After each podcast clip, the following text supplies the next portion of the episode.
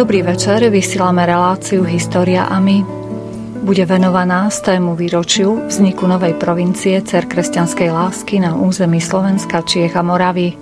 Ako sa podrobnejšie dozvieme v nasledujúcich minútach, impulzom pre vznik samostatnej provincie bola nová situácia, ktorá nastala po rozpade monarchie. 28. októbra 1918 vznikla Československá republika a sestry na území Slovenska, Čiech a Moravy zostali bez vedenia svojich provinciálnych predstavených. Ako sa udalosti postupom rokov vyvíjali, nám priblížia sestra Stanislava a sestra Drahomíra z košickej komunity Cer kresťanskej lásky. Reláciu pripravili zvukový majster Jaroslav Fabian, hudobná redaktorka Diana Rauchová, a redaktorka Mária Čigášová. Želáme vám nerušené počúvanie.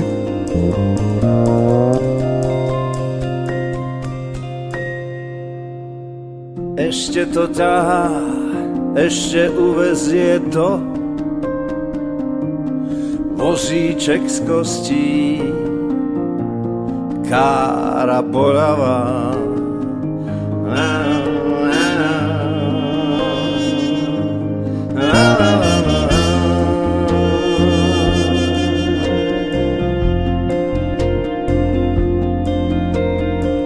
Jak šablu hrdzavú ju vytasilo leto. Za kúsok života, čo ešte ostáva.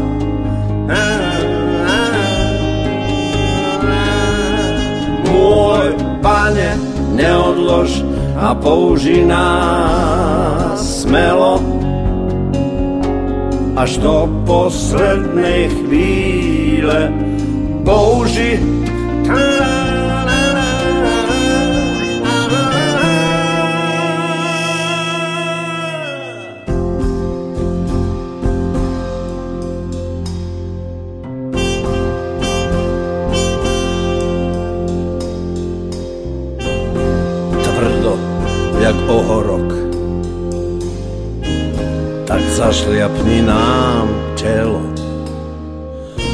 až do hory, až to slúži a nenechaj nás dlho umierať.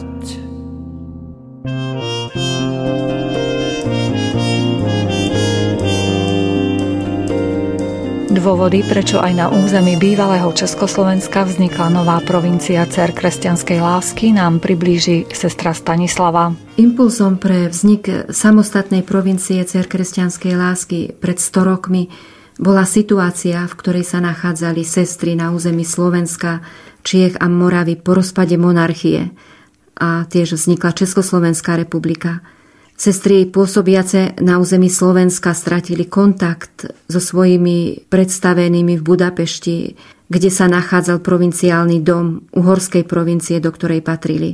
A komunity sestier v Čechách a na Morave po rozpade monarchie zasa stratili kontakt s centrom v Gráci, rakúskej provincie, ktorá ich riadila. Po rozpade monarchie sa nachádzalo na Slovensku 27 komunít a v Čechách a na Morave 6. Celkom to bolo 289 sestier. Sestry pôsobili v škôlkach, školách, sirotincoch, chudobincoch, internátoch aj v nemocniciach. Na po vzniku Československa sa počet sestier zmenil, pretože niekoľko sestier, ktoré pochádzali z iných častí rozpadnutej monarchie, odišli zo Slovenska. Táto situácia bez provinciálnych predstavených bola veľmi náročná pre sestry. Preto hľadali sami sestry, ako vyriešiť túto situáciu. Podarilo sa to sestre Vincencii Lendelovej. Bola taká iniciátorka, že po vzniku Československa Československá vláda nariadila vo februári 1919, aby sa na školách učila slovenčina, lepšie povedané československý jazyk, pretože slovenská gramatika bola schválená až v roku 1931. Na Slovensku bol nedostatok kvalifikovaných učiteľov, pretože sa učilo takmer 70 rokov maďarsky. A preto do škôl prichádzali učiť českí učitelia. A stalo sa, že cirkevné školy ak nemali dostatok kvalifikovaných učiteľov, boli poštátnené. A tohoto sa najviac obávali sestry Vincentky. Učili na mešťanských školách v Nitre, v Banskej Bystrici a v Trenčíne a hrozilo, že budú musieť opustiť školy, pretože nemali dostatok diplomovaných sestier. Tie mali, ale v Maďarsku. A preto sa sestra Felicia Lendelová, predstavená školskej komunity v Banskej Bystrici, rozhodla, ísť do Maďarska, prehovoriť slovenské diplomované sestry, ktoré učili ešte v Maďarsku, aby prišli učiť na Slovensko. Situáciu na Slovensku vysvetlila provinciálnej predstavenej Budapešti a vyžiadala od nej sestry pre slovenské školy, ktoré viedli sestry cery kresťanskej lásky. Čo sa jej aj podarilo, bezpečne previedla mladé sestry cez hranice pomedzi prestrelky pohraničnej stráže. Totiž v Maďarsku bola revolúcia, vznikla Maďarská republika rád, nastalo prenasledovanie církvy.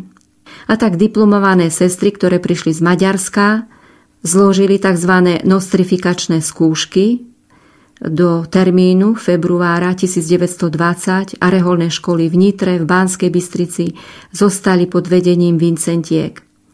To sa všetko uskutočnilo ešte pred vznikom samostatnej československej provincii Cer kresťanskej lásky. Sestry boli akčné, bez provinciálnych predstavených.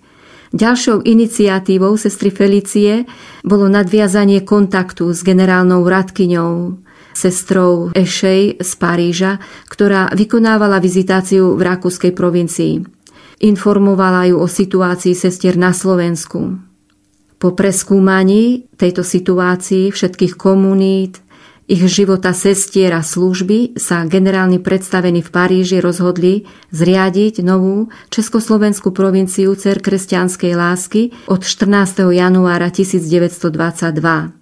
Prví provinciálni predstavení prišli do Nitry až 30. januára 1922. Páter Jozef Danielik, pochádzajúci zo Skalice, bol predstavený komunity Vincentinov v Piriščábe a sestra Agnela Paceltová, pochádzajúca z Tvrdošína, bola provinciálnou asistentkou v Budapešti.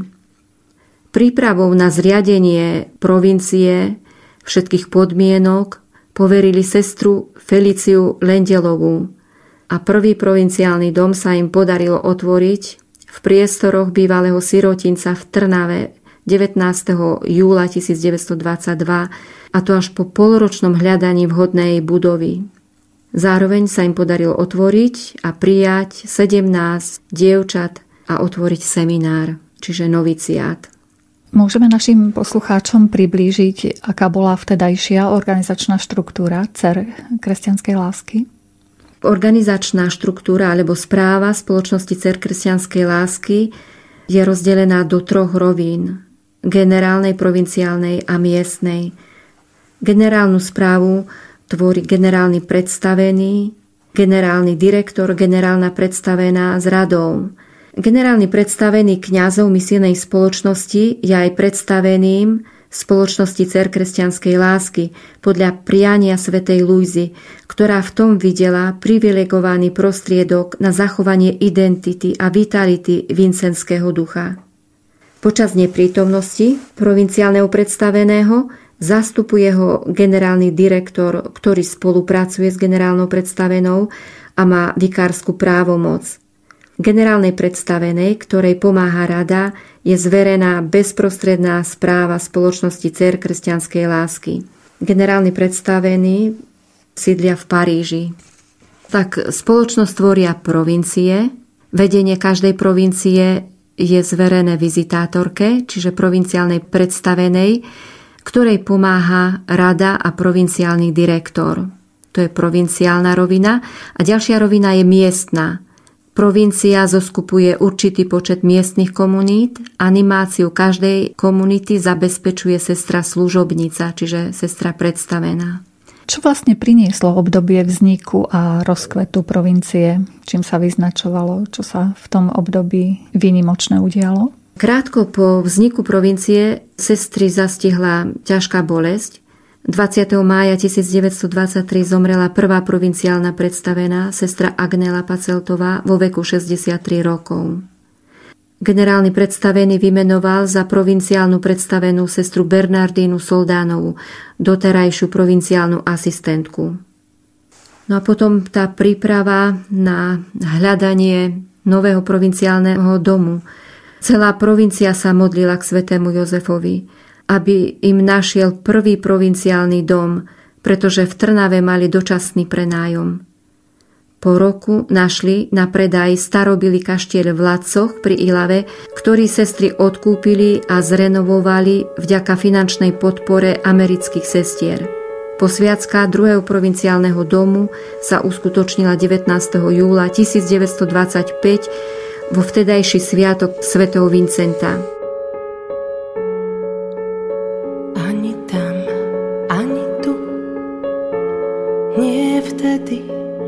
A nie dnes. Rovnako dlhá cesta k peklu i do nebies.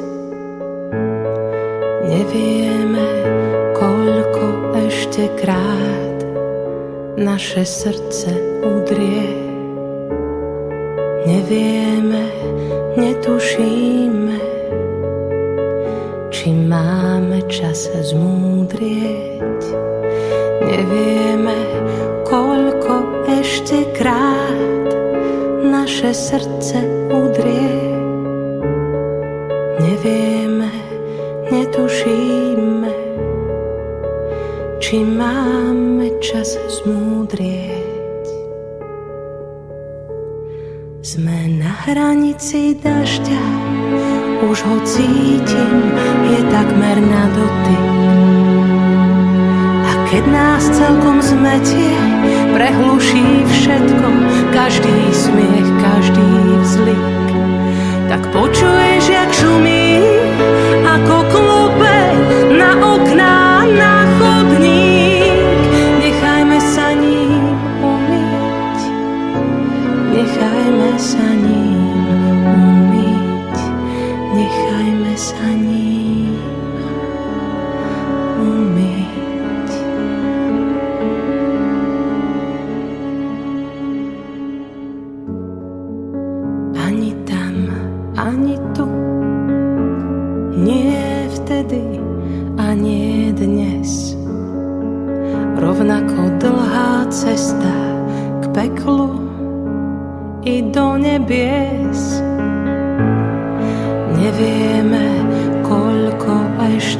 rád naše srdce udrie.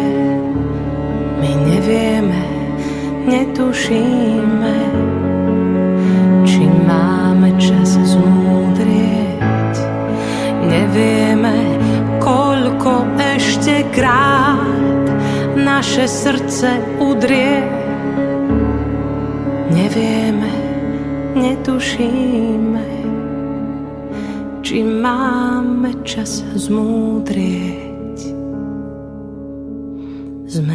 hranici dažďa Už ho cítim, je takmer na dotyk. A keď nás celkom zmetie Prehluší všetko Každý smiech, každý vzlik. Tak počuješ, jak šumí Ako klope na okná,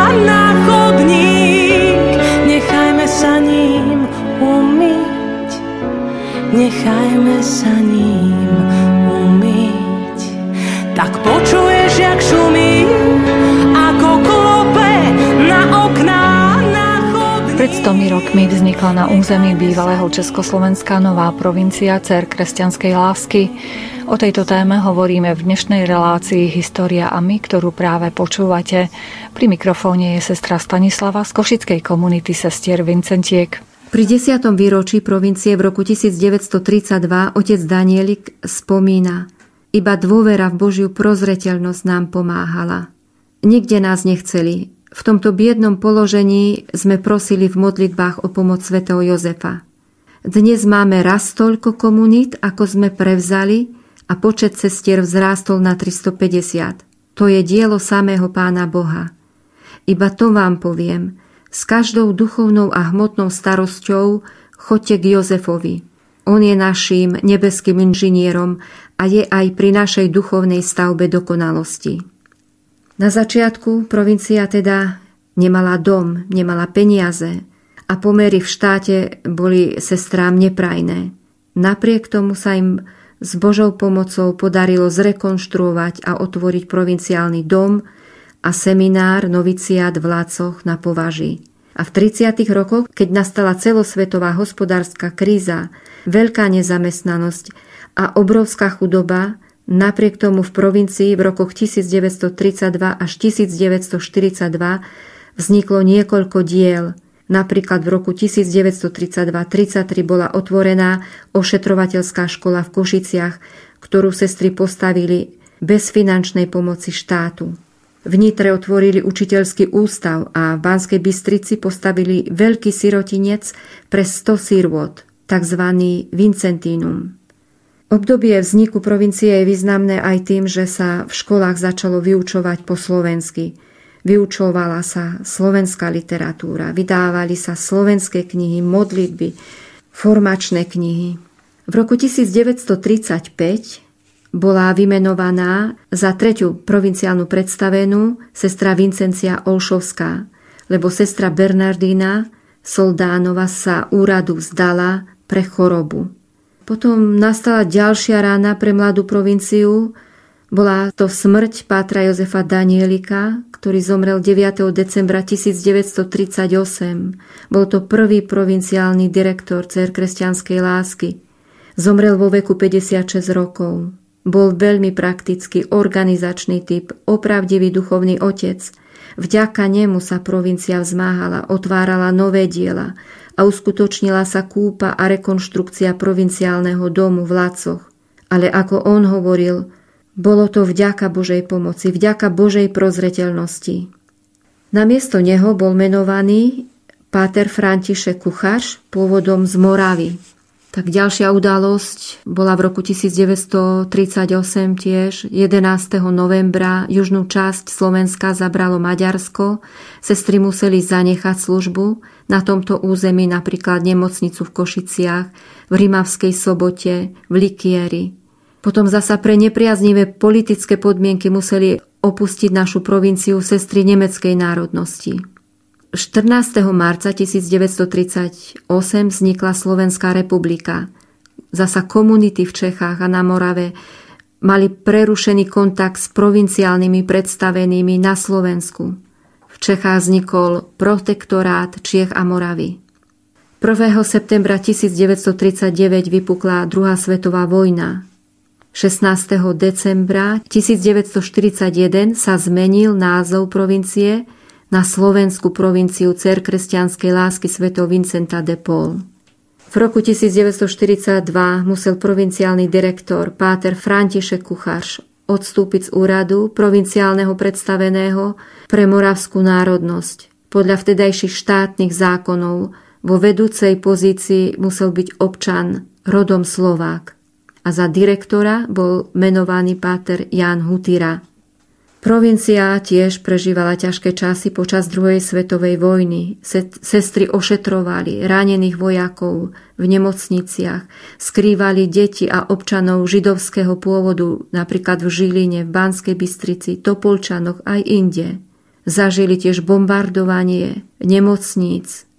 Po druhej svetovej vojne boli poštátnené všetky školy, v roku 1945 a v roku 1950 nastalo prenasledovanie cirkvy, likvidácia reholí. V máji 1950 z Ladiec odviezli Vincentínov, Lazaristov do sústreďovacích táborov.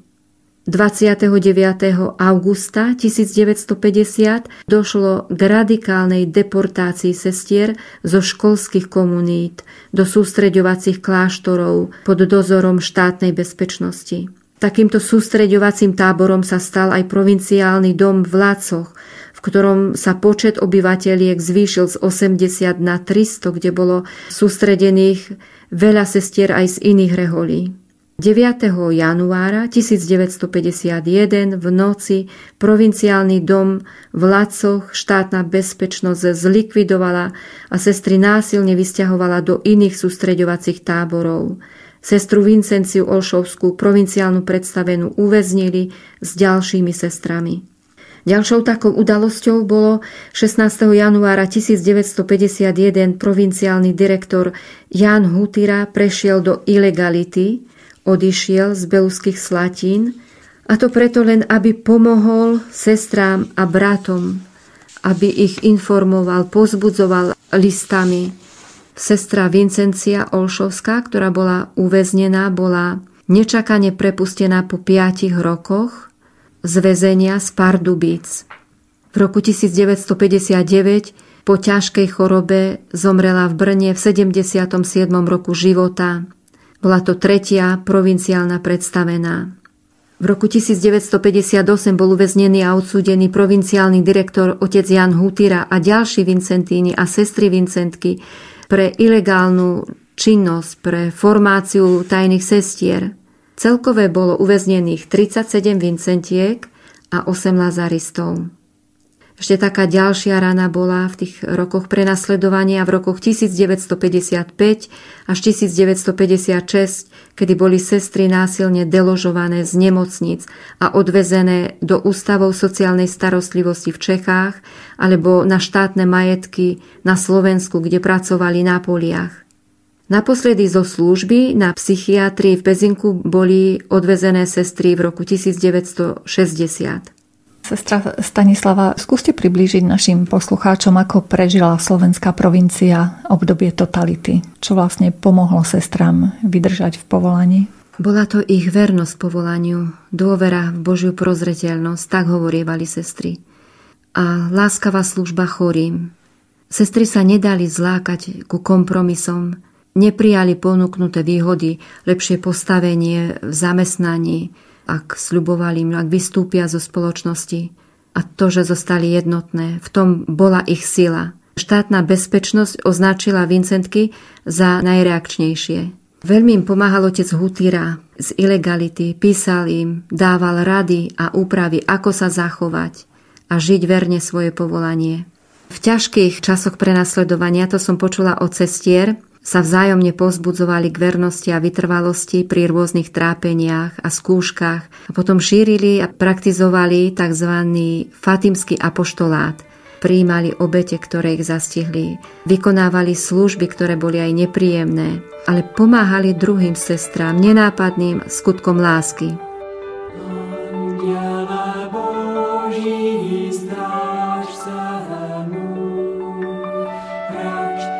Gebet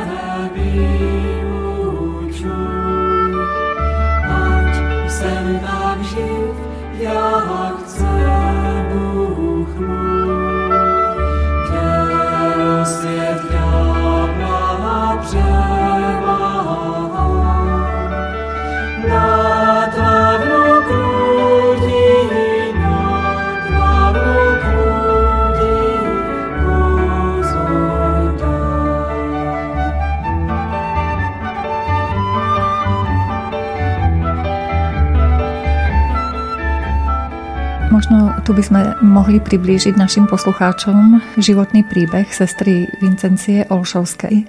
Áno, veľmi ma oslovil jej životný príbeh tretej vizitátorky Československej provincie Cer kresťanskej lásky, ktorá bola od roku 1935 až do svojej smrti 1959 provinciálnou predstavenou. Sestra Vincencia Valéria Olšovská pochádzala zo Záhoria, z plaveckého svätého Petra, neskôr sa presťahovali do Sološnice.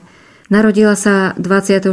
decembra 1882 Spomína sa v jej životopise, že mala troch súrodencov, Jozef a Terézia vstúpili do rehole. Najstarší brat Ján bol ženatý a mal 5 detí.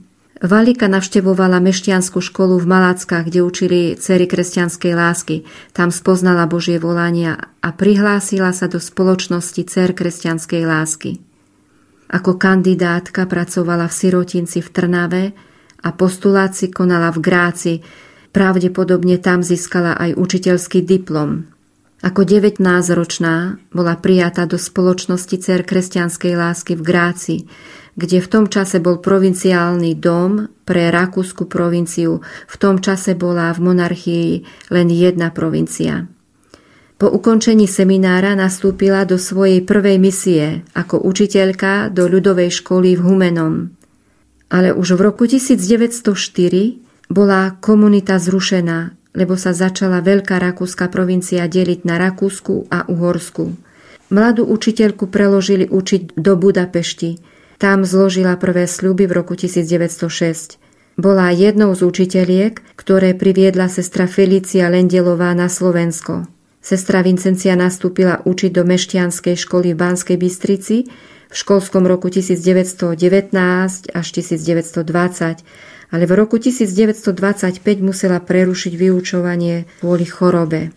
V roku 1927 ju menovali za provinciálnu asistentku a v roku 1935 za provinciálnu predstavenú. S provinciou prežívala obdobie rozkvetu, roky druhej svetovej vojny, komunistické perzekúcie, ktoré tvrdo poznala osobne. Lebo 9. januára 1951 pri deportácii provinciálneho domu v Lácoch bola zaistená a uväznená a následne odsúdená na 8 rokov väzenia. Mala vtedy 69 rokov. Väzenie prežila v Ilave, v Rimavskej sobote, v Sučanoch a v Pardubiciach. Sestry, ktoré s ňou boli väznené v Pardubiciach, spomínajú, že popri pokornom a odovzdanom príjmaní každodenného utrpenia ukladala si navyše drobné seba zaprenia. Veľa sa modlila za sestry a zdá sa, ako by si každú osobitne pripomínala a vkladala do modlitieb. Často ju našli večer kľačať pri väzenskej príčni, ako sa modlí za provinciu. Sestry, ktoré ju videli klačať, ju posielali spať, ale povedala, že vidí, ako sestry trpia a potrebujú jej pomoc. Celá provincia sa snažila, aby bola provinciálna predstavená sestra Vincencia prepustená z väzenia, ale márne. Sami boli perzekuované, komunity rozdelené a ľudia sa báli riskovať. Koncom októbra 1955 ju nečakane prepustili z väzenia. Z Pardubíc ju previezli do Košickej nemocnice v zlom zdravotnom stave. Tam ju spoznali dve cery kresťanskej lásky, ktoré boli prijaté na očné oddelenie a podarilo sa im potom v polovici novembra ju preložiť, previesť do Brna, kde práve sestry otvorili komunitu a tam sa o ňu s láskou starali. V nemocnici v Košiciach, keď ju priviezli v tých väzenských šatoch a potom ju hneď preobliekli do ženských šiat chatrných a sestry ju nemohli ani spoznať, bola veľmi v zuboženom stave. A keď videla svoje sestry, ako sa približujú k nej, tak im mávala preč, preč, choďte preč. Bála sa, že im môže uškodiť, lebo si stále myslela, že je ešte väzenkyňa. Nikto jej nepovedal, že je prepustená z väzenia, len ju previezli z Pardubíc cez Rimavskú sobotu do Košíc a dali ju do nemocnice. V Brne jej zistili, že má rakovinu žalúdka už v takom vážnom štádiu. Ešte bola hospitalizovaná v nemocnici niekoľkokrát. Sa jej zdravotný stav zlepšil, ešte dokázala prijať sestry aj v civile, z láskou ich príjmala, pozbudzovala, príjmala nové sestry do spoločnosti. Aj tu ju štátna bezpečnosť objavila, navštevovala, vyšetrovala. Spojila sa cez osobné spojky s otcom Hutýrom. No a keď ho v roku 1958 uväznili, vznikol súdny proces Hutýra a spol v Prahe a v súvislosti s ním tiež súdny proces Olšovská a spol v Brne. Ale sestra Vincencia, pripútaná už na lôžko, bola uchránená od ďalšieho väzenia Zomrela 1. novembra 1959 v Brne, kde je pochovaná. V archívnych dokumentoch jej súdneho spisu sa nachádza list 60-ročnej pani Zuzany Bodnárovej, prezidentovi republiky Antonínovi Zápotockému, v ktorom ho žiada o prepustenie sestry Vincencie z väzenia. Totiž bolo to také záhadné, prečo ju prepustili po piatich rokoch z väzenia. To sa nikdy nestalo, že uprostred väzby ešte polovici, ešte mala len polovicu rokov a prepustili ju. Tak si aj kňazi tak mysleli, tak hovorili, že či oni ju nejak nedonútili k spolupráci až po roku 1989 objavili súdny spis a objavili tento list padním Bodnárovej, ktorá napísala prezidentovi a tento asi pohol, že bola prepustená. V liste zo dňa 27. júna 1954 píše, ako sa jej sestra Vincencia ujala a starala 25 rokov, že mala veľmi ťažký život v mladosti a odvtedy, ako sa jej ujala, bolo jej lepšie. Poukázala na vek sestry Vincencie, že má 72 rokov a ešte 5 rokov musí stráviť vo vezení. A ďalej píše, prosím vás, súdruh prezident, odpustite, že si dovolujem ja, jednoduchá a stará slúžka, obrátiť sa na vás a že vás obťažujem. Ale z viacerých strán som sa dopočula, že ste pomohli mnohým väzňom, keď si to zaslúžili. Prosím, neodmietnite moju prozbu a zariadte, aby bola sestra oslobodená.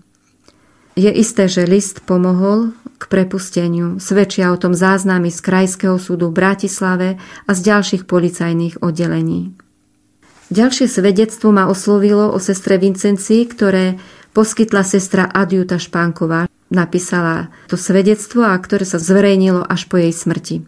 Ako mladá sestra ochorela na tuberkulózu plúc, absolvovala mnoho bolestivých vyšetrení.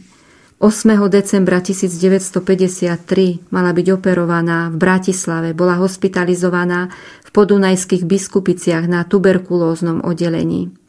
V deň operácie lekári zistili, že ešte musia rengenovať a zistili, že vlastne už nemusí byť operovaná, že exudát, ktorý sa tam tvoril, hnis zmizol.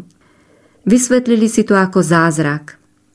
Keď bola sestra Vincencia prepustená z väzenia a bola už v Brne, sestra Adjuta ju navštívila a od nej sa dozvedela, že v tú noc z 8. na 9. decembra, keď jej bolo veľmi zle, prišla k nej pána Mária a uzdravila ju.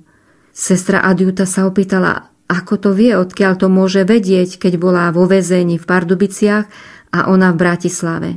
Povedala jej sestra Vincencia, že pán Boh mi to dal vidieť a som rada, že vám to môžem povedať. Milujte panu Máriu, povedala jej sestra Vincencia. Toto svedectvo podala sestra Adjuta a pridala, že odvtedy je už 46 rokov a s pomocou Božou ešte pracuje. Zomrela ako 90-ročná v roku 2004.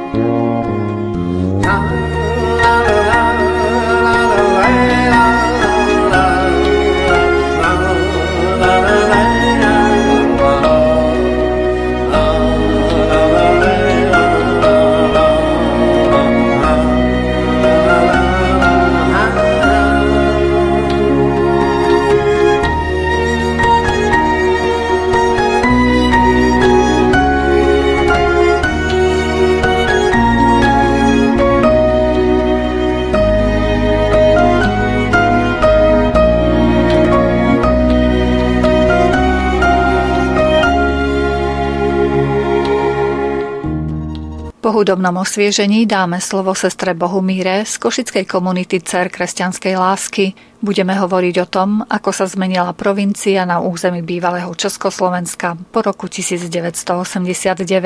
Rok 1989, rok Nežnej revolúcie, bol dôležitým medzníkom aj v dejinách našej provincie. Zmena politických pomerov priniesla slobodu vo všetkých smeroch. Otvorili sa hranice a s nimi aj možnosť obnovenia osobných kontaktov s generálnymi predstavenými. Mnohým sestram tak bola umožnená cesta po stopách zakladateľov, či už počas takých našich vincenských sesí alebo formou duchovných cvičení v Paríži. Predstavení tiež začali rozmýšľať o tom, aby sa sídlo provincie prenieslo z Čiech na Slovensko, dovtedy bolo na Mendrike, a tak hľadali vhodný objekt. Lace, v ktorom bol zhabaný predchádzajúci provinciálny dom, tie boli nedostupné. V roku 1951 boli vyvlastnené, potom v ňom bola ubytovňa pre vojakov a neskôr v našom dome sídlila pomocná škola a zákon im dával 10-ročnú lehotu na vysťahovanie. Nakoniec tento objekt našli v Nitre a po opravách bol nový provinciálny dom posvetený už v roku 1992. V ňom bol zriadený aj riadny seminár, ktorý sa opäť zaplnil mladými sestrami, ktoré už tu prežívali svoju formáciu. Provincia vtedy mala okolo 660 sestier v 28 komunitách. Otvárali sa nové možnosti služby a prichádzali naliehavé žiadosti z rôznych strán. Na novo sa začali skúmať reality života, do ktorých máme svojou službou prinášať Krista. V tom čase začala mať naša spoločnosť, cer kresťanské lásky, väčšiu možnosť žiť uprostred ľudí, čo nás zároveň aj zavezuje k väčšej zodpovednosti za svedectvo nášho života. No napriek tomu všetkému, prvoradou úlohou pre nás ostalo postarať sa o staré a choré spolusestry. Ako príklad víziev a žiadostí, ktoré nám boli adresované, uvediem aspoň niektoré. Na žiadosť otca kardinála Korca sme sa vrátili do kňazského seminára v Nitre, kde naše sestry slúžili už aj pred 40 rokmi a kedy na jeho výzvu v tom čase nedokázali kladne odpovedať žiadne iné sestry. Ďalšia naliehavá výzva prišla z Martinskej nemocnice, kde pred likvidáciou sestier v nemocniciach pracovalo 150 našich sestričiek.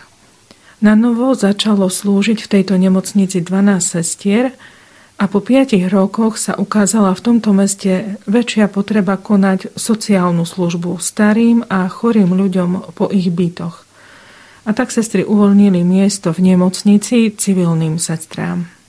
A tiež jedným z príkladov je to, že na žiadosť rodičov postihnutých detí začali sestričky slúžiť aj v Bratislave v Ústave pre telesne postihnutú mládež na Mokrohajskej ulici.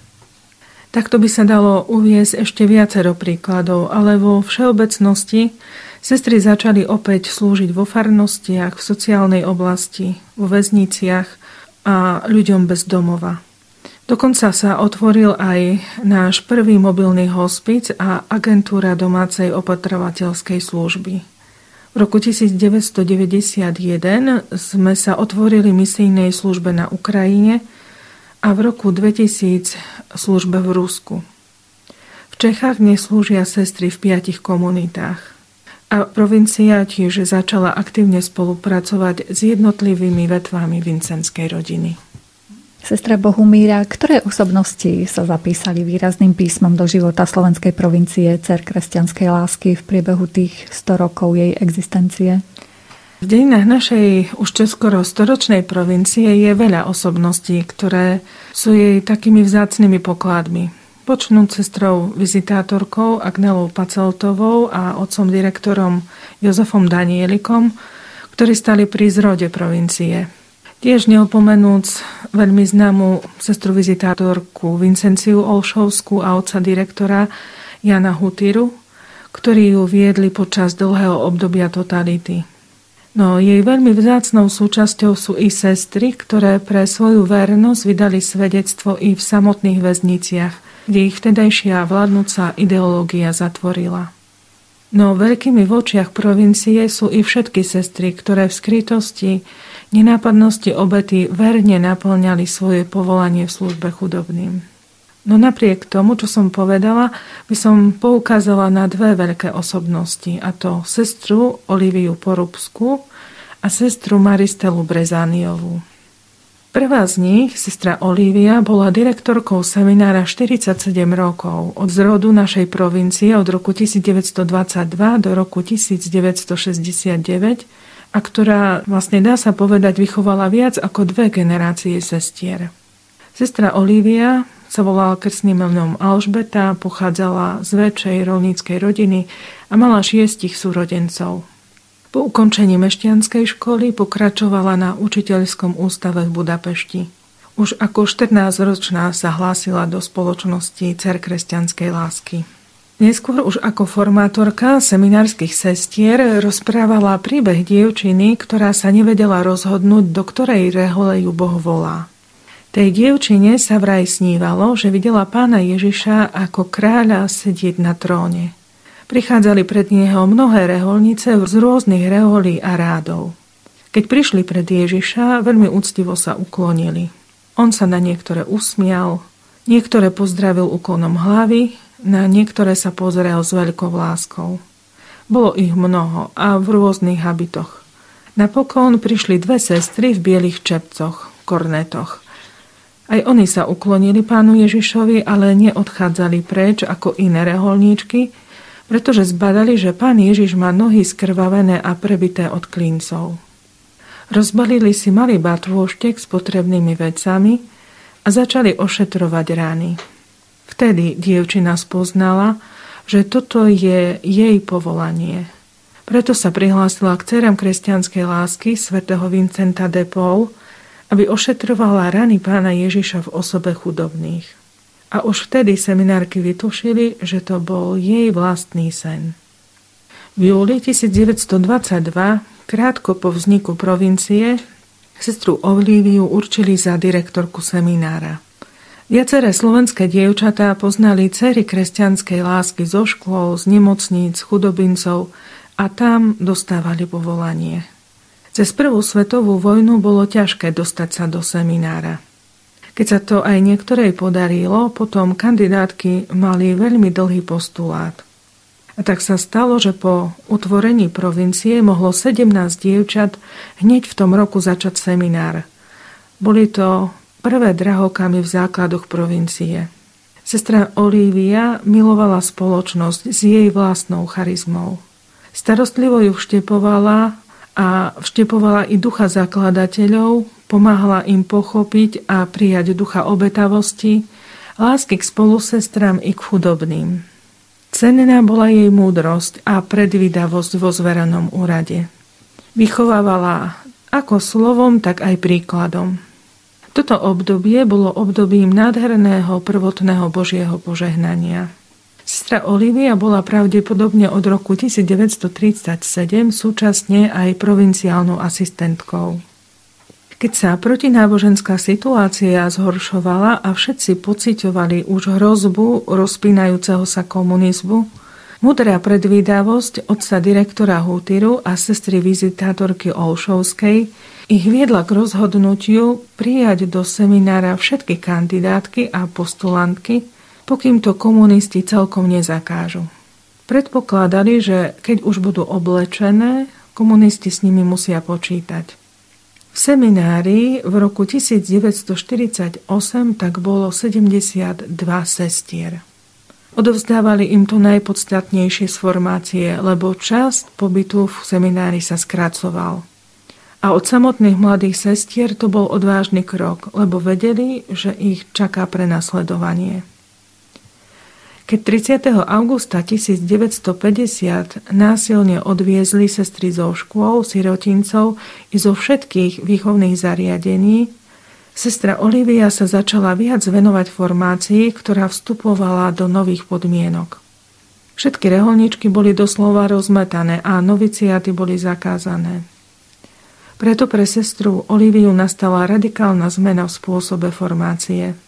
Už v roku 1950 ju predstavení preložili do nemocnice v Trenčíne s tým, aby bola trocha v skrytosti. Predpokladali, že z nemocníc sestry tak skoro neodvezú. Otec direktor Hutira trval na tom, aby vo formácii pokračovala súkromnou a individuálnou formou s ďalšími kandidátkami, ktoré pracovali v nemocniciach, kde sa stretávali so sestrami. Spoločnosť Cer kresťanskej lásky tak bola jediná, ktorá sa v týchto pohnutých a dramaticky sa zhoršujúcich časoch vedela zorientovať vďaka predvydavosti predstavených. A preto sa život provincie neprerušil, aj keď sa spomalil. 9. januára 1951 bola uväznená sestra vizitátorka Vincencia Olšovská a za pár dní odišiel do ilegality aj otec direktor Hutira.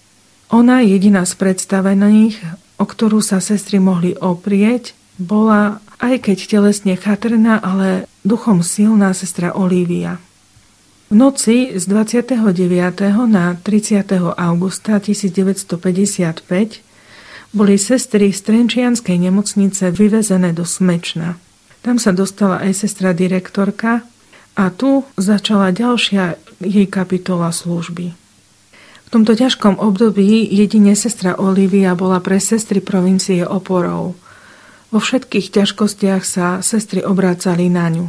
Ako len mohla, napriek svojmu veku cestovala za sestričkami, ktoré boli nasadené na nútených prácach v továrniach.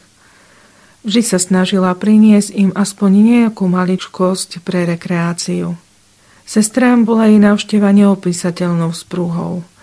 Ďakovali pánu Bohu, že aspoň ju majú, veď bola ich matkou od vstupu do spoločnosti.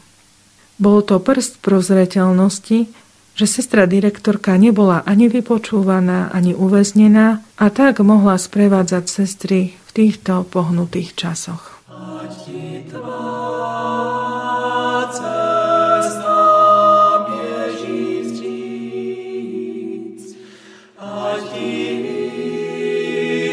Jesus.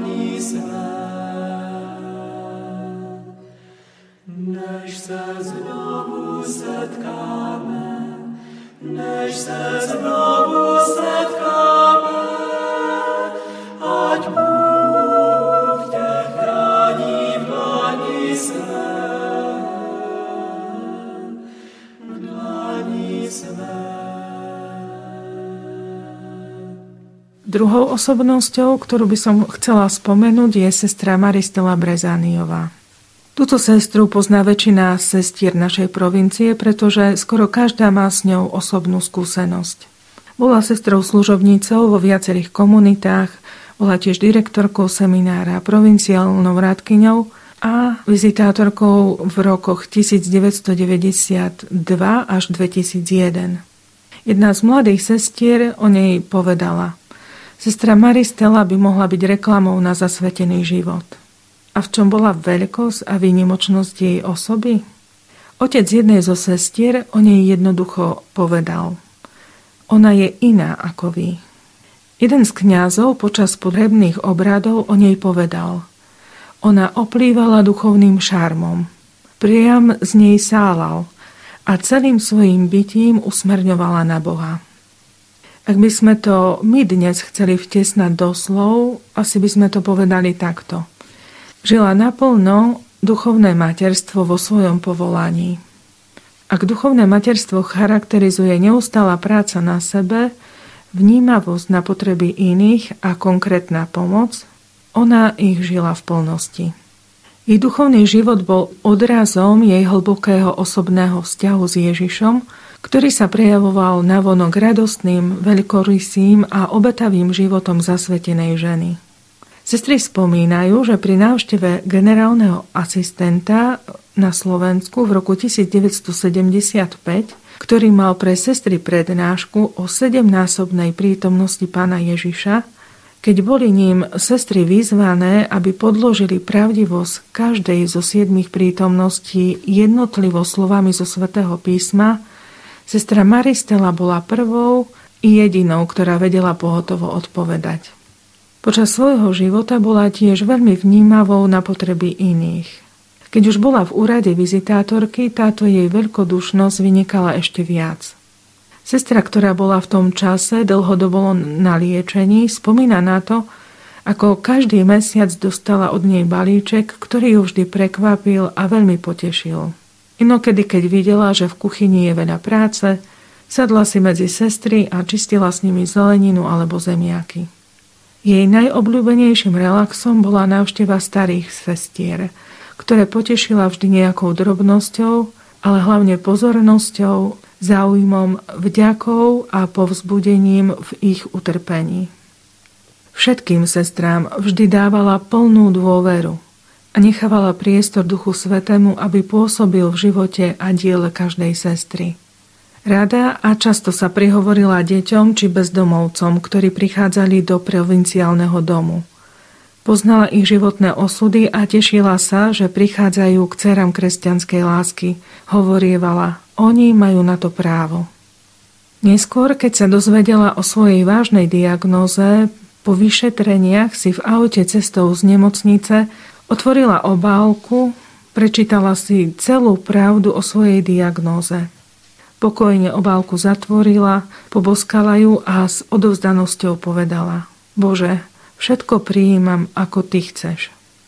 V čase, keď už bola priputaná na lôžko, tu prežívala spojenie s ukrižovaným ako svoje duchovné materstvo. Vyžaroval z nej pokoj a i tu viac prejavovala záujem o spolu sestry a vkladala ich do svojich modlitieb a obiet. Sestry aj tu povzbudzovala, keď im vravela Buďte dobré a sveté. To vidím teraz, keď sa pripravujem do väčšnosti. Milujúci Boh nás zahrania utrpením, aby nás očistil a pritiahol si nás bližšie.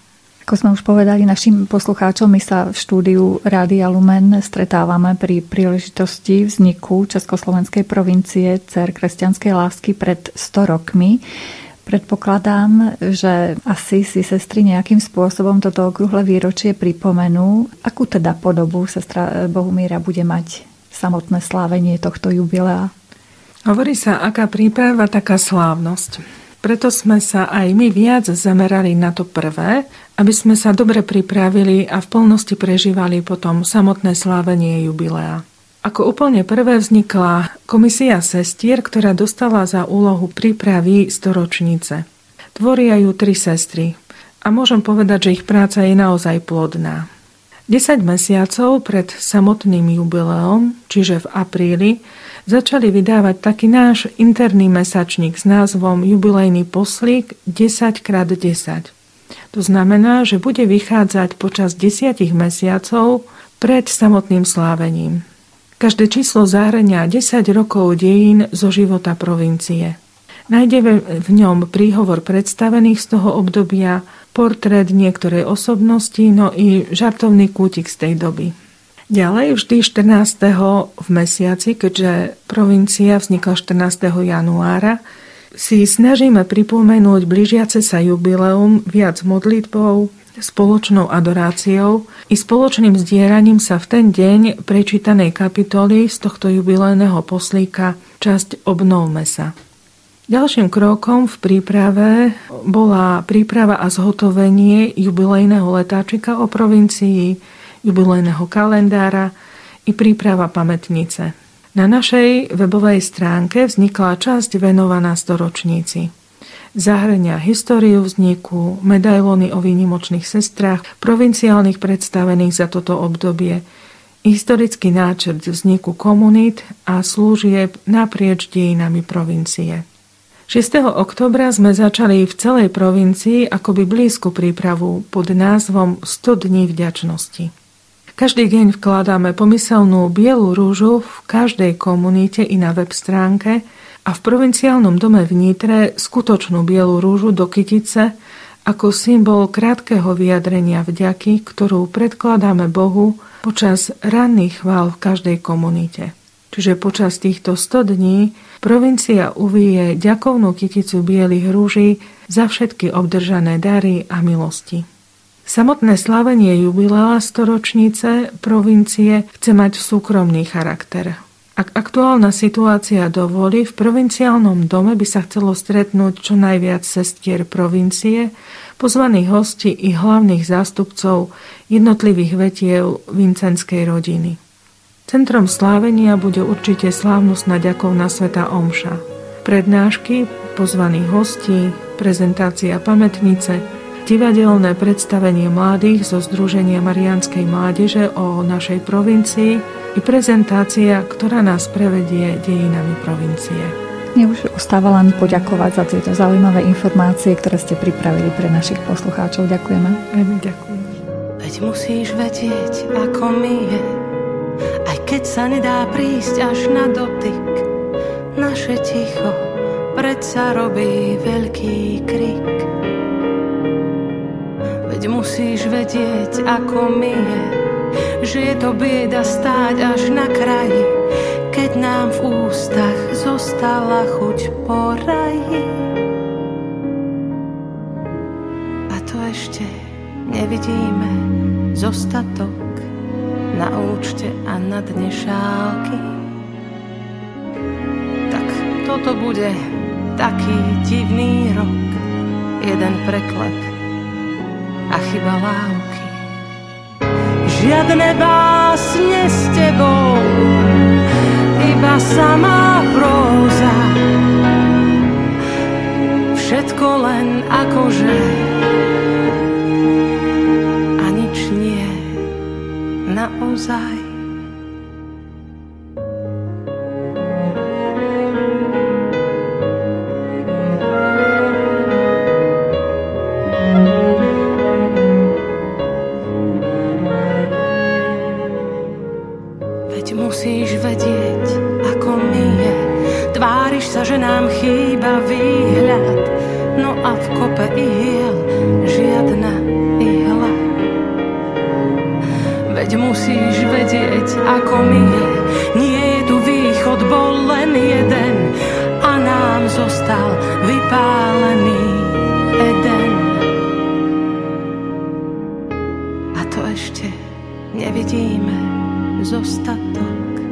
Na účte a na dne šálky, tak toto bude taký divný rok, jeden preklep chyba lávky.